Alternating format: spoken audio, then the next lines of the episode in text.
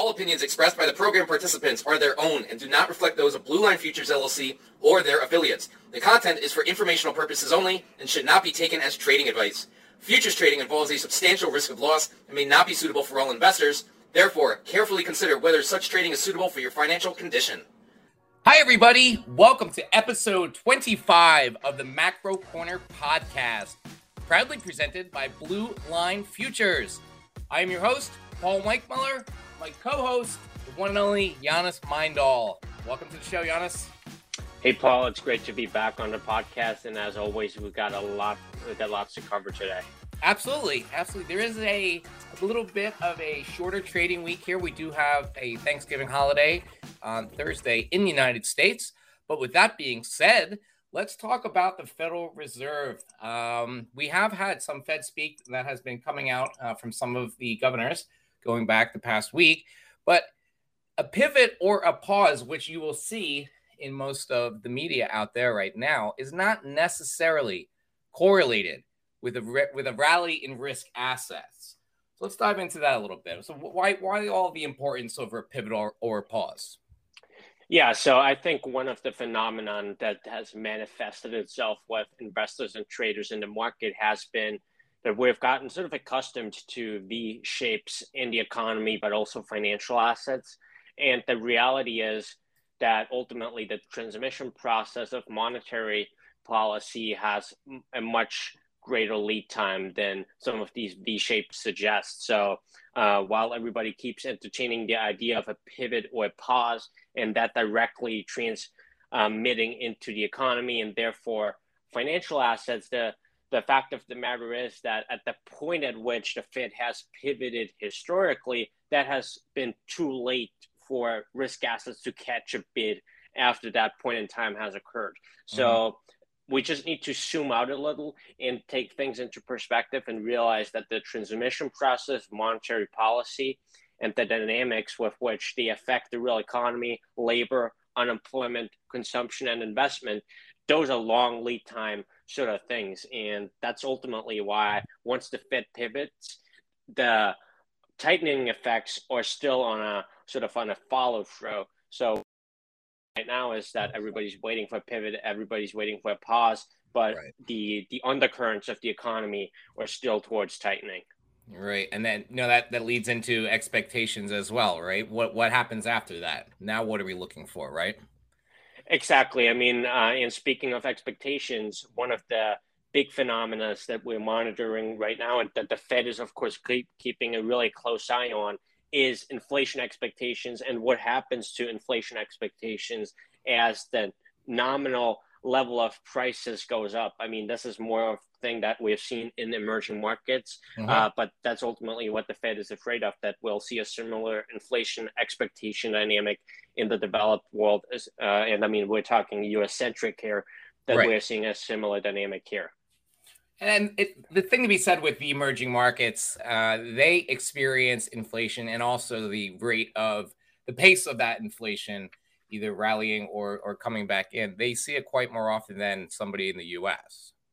Yes, exactly. I mean, and that is ultimately what Jay Powell is referring to when he mentioned on multiple central bankers panels, but also during Fed press conferences, when he was saying that there is a clock ticking when it comes to inflation. And he doesn't just speak about some um, concept that is not tangible it's ultimately a behavioral question and what is the consumer psyche when it comes to inflation and when it comes to higher prices. What we see play out in emerging markets in particular is that there's ultimately a point in time at which when you hit a certain level of inflation, the price changes in the economy become more, more similar. People are quick to adjust, businesses are quick to raise prices. And just because that same mindset is not the case here in the US or in all of the developed world, we've not seen that shift from where we hit one level on inflation and automatically see that translated into a similarity in price dynamic. But yeah, I mean, that's what Jay Powell is referring to. They are not only fighting a game against real time inflation numbers, mm-hmm. they're also fighting a game against this switch in the consumer psyche where you have this flip from from one state to the next where and of course this is not a binary state this is a a, uh, a slow and steady process where you move from a consumer state where consumers expect prices to remain relatively stable to a state where you have X level on inflation, and therefore everybody adjusts. So this is ultimately what he uh, is talking about when it comes to clock ticking. That consumer mindset. That would that's what they're so afraid of. Right. the implications that would have for the wage price dynamic, which is so hard to break. One. Right, and inflation is psychological. I mean, and human behavior is essentially unpredictable. So that, that is that is a tough game for for the Fed to be playing. Exactly. And what they're balancing right now, and of course, they're monitoring all the same market based indicators that we're watching. Of course, they see that the two tens yield curve is at negative 72 basis points today. Of course, they see that the three month 10 year curve inverted to negative 52 basis points on Friday. It's off from that level back to about uh, negative 40 uh, basis points today. But of course, they're seeing all these dynamics, and of course, they know uh, that these uh, indicators are telling them that a recession is on the horizon, that the consumer spending is going to slow significantly, but they have to balance that market based indicator, those market based signals that already foreshadow a substantial slowdown in the economy, with the idea that they still run the risk of consumer expectations changing and right. therefore inflation expectations setting higher and getting entrenched in the economy, which is the battle that they are fighting, which is the clock that is ticking right now. We, we can talk about transition, uh, you know, the, the traditional transitional processes of, of monetary policy. I mean, such as, you know, clearly interest rates, uh, quantitative easing, quantitative tightening, things like that. But those are really trying to affect, you know, the, the people at the top of the heap, you know, the people that are, you know, running capital that are creating factories, creating jobs, etc., things like that. So, what do those transitional processes play? Their what role are they playing here? Yeah, so when we look back over the last decade plus, really since the onset of QE, which was in, in 2008 in the US, it began yep. uh, earlier than that in Japan. Uh, but one of the ways in which the Fed is trying to stabilize or uh, cool the economy is uh, you have quantitative easing on the one hand and conversely quantitative tightening and then you have a tightening of interest rates or a loosening uh, or an easing of interest rates on, on, on the other hand. And when we look back and we look at the transmission process of uh, monetary policy then we see the ways in which that transmission process played out in the past mm-hmm. and whether that allows us to make a rational assessment of how we see that transmission process play out in the future.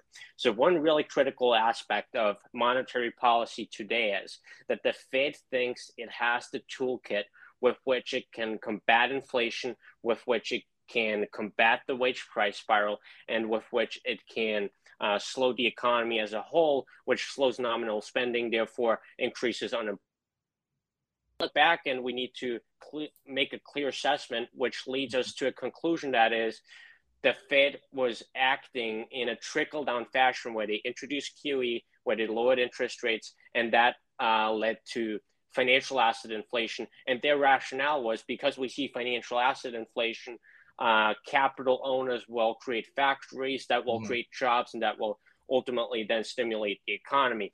But the only thing that it really got constrained to was financial asset inflation. We did not see strong real growth when QE got implemented, which th- then leads us to believe that maybe the same process in reverse will not lead to the same degree of cooling in the economy that the Fed might be anticipating. This is such a critical aspect. And of course, this is a probabilistic assessment of where the path of monetary policy is ultimately going to lead the economy, but we need to sh- uh, shine a critical light on how monetary policy works, how it's getting transmitted, and how it's worked in the past. And this is what we saw in the past. So why not entertain that possibility that maybe monetary policy does not have that direct link into real economic activity as we maybe would have thought it has? Right. Absolutely. Absolutely. Let's let's close it off with this. Uh, we do talk about yield curves a lot on this show, but what do commodity curves and yield curves have in common?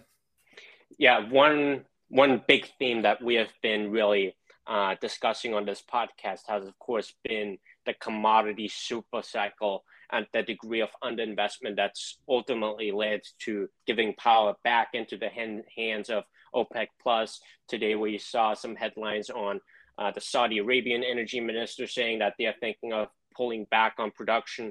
Uh, we're seeing that the world is really short uh, as far as spare capacity in the fossil fuel space goes. Uh, but despite that underinvestment, despite the fact that there's really um, not that much uh, spare capacity left to be had, mm-hmm. we do see that the commodity curve has, uh, in crude oil, but also copper, has moved from ultra backward an ultra backward dated state into yep. something that's closer to a contango. So what does that mean? That ultimately foreshadows much weaker demand in the future. We saw headlines out of China that they are going to reopen, but how fast is that reopening ultimately going to unfold is the million dollar question right now. Right. And then also uh, the fact that the two tens yield curve in the U.S. on the Treasury side, that is, directly foreshadows the weakening of demand across the economy. And that, of course, impacts the way that commodities react. So, as the yield curve on the Treasury side, as a result of real economic conditions, Fed policy, as that starts to foreshadow a state, the same hap- is happening in the commodities complex where you see that crude oil is moving closer to contango when you look at that one month forward to nine months forward curves. And the same has also taken place in the copper space where some of these curves have moved back into contango from what was backwardation. Interesting as always, Jannis. Thank you very, very much. That was very insightful. Have a happy Thanksgiving all to all of our listeners. And don't forget, the Blue Line Futures chart book is available in the description of the podcast on bluelinefutures.com, as well as attached to the email sent to clients every Sunday. Not a client? Reach out to podcast at bluelinefutures.com for a two week complimentary trial of our premium research covering equity indices, bonds, metals, grains, livestock, and more. Jannis, thanks again. Can't wait to have you on the show next week. Thank you. Happy Thanksgiving to everybody out there. Thanks, guys. All opinions expressed by the program participants are their own and do not reflect those of Blue Line Futures LLC or their affiliates. The content is for informational purposes only and should not be taken as trading advice. Futures trading involves a substantial risk of loss and may not be suitable for all investors. Therefore, carefully consider whether such trading is suitable for your financial condition.